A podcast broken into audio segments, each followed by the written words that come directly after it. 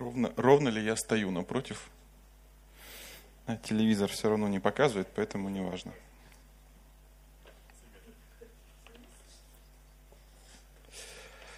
Там должно было быть название моего слова, но я его не пред...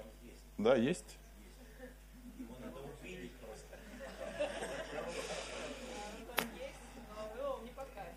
Не знаю, как это на все назвать, все это безобразие.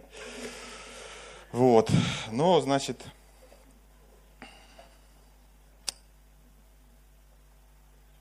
наверное, э, я хотел бы, знаете, как поделиться двумя такими способами о том, как немножко преодолеть уныние. Уныние – это то, что меня в последнее время преследовало достаточно сильно. Это было связано с тем, что я вот как бы вынужден был сначала уволиться с работы, потом я какое-то время на нее не мог устроиться, потом, значит, естественно, возникли финансовые трудности. Эм, понятное дело, потом появилась работа, и ее стало столько, что я работал вообще всегда, вот просто все время, вообще, постоянно. То есть я в какой-то момент понял, что если я три часа в день не работаю, то я как бы отдохнул. Ну, то есть если я где-то часам к десяти или там вот так вот, типа остановился и ничего не делал, то кайф. Столько работы. Это связано с тем, что у всех дизайнеров, наверное, под Новый год много работы. Ее будет много ровно до тех пор, пока уже не останется шансов что-нибудь напечатать. Вот когда уже типографии начнут отказывать, третья свеча Адвента, но это не моя тема. Тогда у дизайнеров заканчивается работа. И знаете, такое состояние, вот э, совокупность факторов приводит в состояние какого-то уныния. То есть вроде как бы все время приходится что-то делать, работать просто всегда, но при этом ты как бы все равно находишься в каких-то э, отрицательных, знаете, как у нас принято говорить, отрицательный рост. Состояние отрицательного роста. И это состояние, ну такое, ну как бы не очень. Да, вот так, уныние это состояние плохое, можно сразу сказать. И мне, знаете, казалось, что это все как-то несправедливо. Ну вот начало казаться, что как-то не, не должно так быть. И даже стало казаться потом, что и служение мое тщетно, раз Господь меня не благословляет. И вот то, что я делаю, все как-то неважно. И понятное дело, на такие вечеринки сразу подтягивается дьявол, начинает рассказывать свои версии. Говорит, ну конечно, я же тебе говорил. Это вообще все зря. Бросай это все, Илюха. Заканчивай со всем этим все, что ты посвятил, все твои там годы, вот это все, все зря. И, ну, короче, состояние это не очень. Оно меня стало беспокоить, конечно же. Я какое-то время так побыл в нем, потом думаю, нет, надо что-то с этим делать. И вот я, наверное, скажу два таких момента, которые для себя как бы, как сказать, выяснил, что делать, чтобы с этим справиться. Первый момент связан э, с местом Писания от Матфея, вот 6, 2, минус 4. Так, итак, когда творишь милостыню, не труби перед собой, как делают лицемеры в синагогах и на улицах, чтобы прославляли их люди. Истинно говорю вам, они уже получают награду свою. У тебя же, когда творишь милостыню, пусть левая рука твоя не знает, что делает правая, чтобы милостыня твоя была в тайне, и Отец твой, видящий тайное, воздаст тебе явно. Мы же сразу можем это место, конечно же, и к пожертвованиям тоже запомнить, оно нам еще пригодится сегодня. Вот. Можно много по этому поводу рассуждать, по поводу этого места. Но есть у него вот еще какая, то, что я для себя увидел. Э, ну, знаете, как э, состояние вот чувства несправедливости, которое я почувствовал по отношению к себе, оно на чем основано? На том, что я смотрю назад, на то, чего я сделал. И как бы, знаете, на свои заслуги прошлые дела я смотрю, и мне кажется, что сейчас все как-то несправедливо. Но в этом месте мы явно видим такой призыв, знаете, свои заслуги не фиксировать, вот так, не записывать. Пусть левая твоя рука не знает, что делает правая или как-то наоборот. Есть еще э, места Писания, говорят, которые говорят, забывая задние, простираясь вперед. Или вы, если вы сильно как-то ошиблись, то можно простирать задние и устремиться вперед. Значит, так вот, Господь призывает как бы нас этим стихом, этим местным писанием не фиксировать свои заслуги, не записывать их, не вести им учет. Потому что это мешает. Потому что это то, чем занимается Бог. Бог записывает на небесах то, что мы делаем здесь. Это его задача. Он, можете быть в этом уверены, этим тщательно занимается. А наша задача, раз Бог занимается этим, записывать и запоминать то, что Он делает. То есть не вспоминай свои заслуги и свои дела. Ну, то, что, ну, как бы забудь, забывать надо про них. А вспоминай и записывай то, что Бог делал в жизни твоей. То есть, я, вот, знаете, э, есть,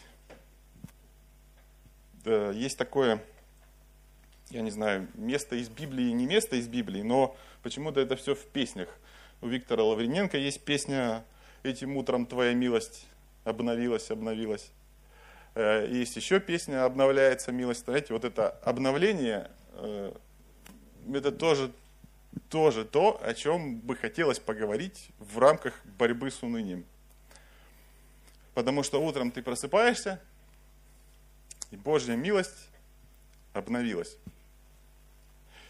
И здесь э, очень важно еще понять, что вот это обнуление, оно должно происходить не только с нашими грехами, но и с нашими заслугами, которые мы в этом дне, да, которые мы там, служение, вот то, что мы пожертвовали, то, что мы принесли, то, что мы сделали в служении, в том числе, там, я не знаю, в работе и везде. Вот это, оно же тоже должно обнулиться.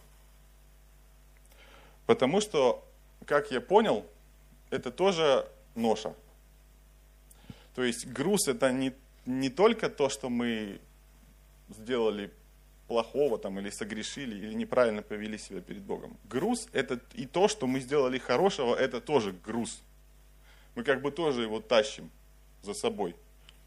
Заслуги тянуть за собой тоже не надо. Точно так же, как и э, ну, наши ошибки. Ничего не надо тянуть.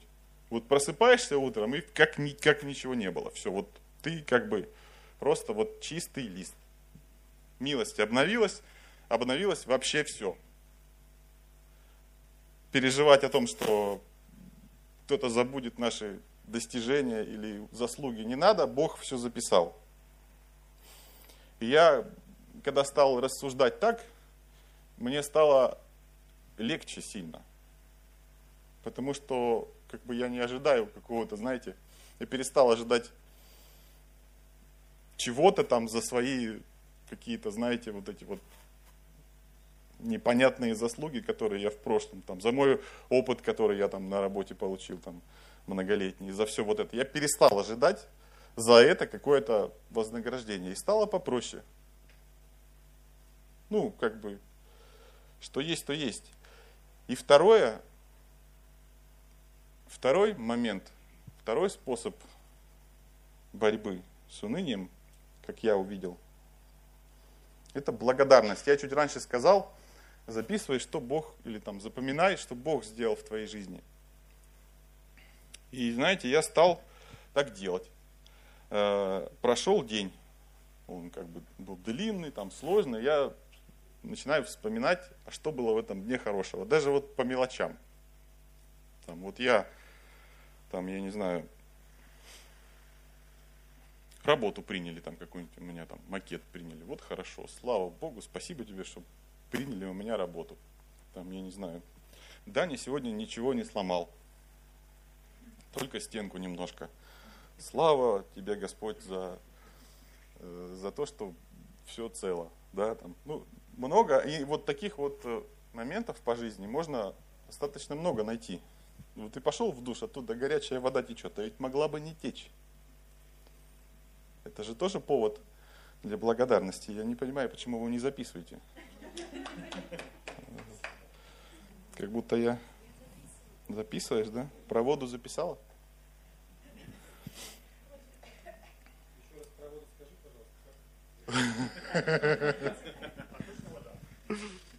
Ну, она горячая. Э, приятно же, когда на тебя горячая вода течет. Вот. Слава Богу. Вот. И вот эти как бы на самом деле такие даже маленькие вещи, а есть и большие вещи бывают, какие-то хорошие вещи происходят. И иногда их можно не заметить. Но если вот так начать благодарить Бога за какие-то мелочи, даже если у тебя как бы ничего, как будто бы и не было хорошего в этом дне, то можно там поблагодарить за то, что ты на льду не упал, за то, что у тебя там руки двигаются, за то, что в квартире тепло, за то, что вот все. И ты так как бы суммируешь под конец дня и думаешь, да в общем-то неплохо день прошел, нормально. И как подытожить это все? Уныние – это плохое состояние, оно на самом деле, от него надо стараться избавляться всеми возможными способами, уходить от него, потому что ничего хорошего оно в себе не несет. Никакого в этом нету, знаете, такого как бы, никакой праведности в этом нету, никакого, никакой благодати Божьей в этом нету. Ты не выглядишь каким-то там особым, э, и ты не, это не страдание за Христа, это ничего из этого. В этом состоянии нету ничего хорошего. Потому что это самое простое, что можно сделать. Вот, впасть в уныние в какой-нибудь ситуации, это наиболее простой путь. Вот легче всего взять и сказать, все плохо. Хотя вот мне, честно говоря, это свойственно. Я иногда делаю так. Совершенно непонятно, почему я еще всем рассказываю об этом, что так не надо делать. Ну что поделать как говорится, и, и камни его запьют. Знаешь, уже Илья рассказывает о том, что уныние это плохо. Как ослица к пороку заговорила, вот я тоже вам говорю. Ну, в общем, благодарность это очень правильное состояние.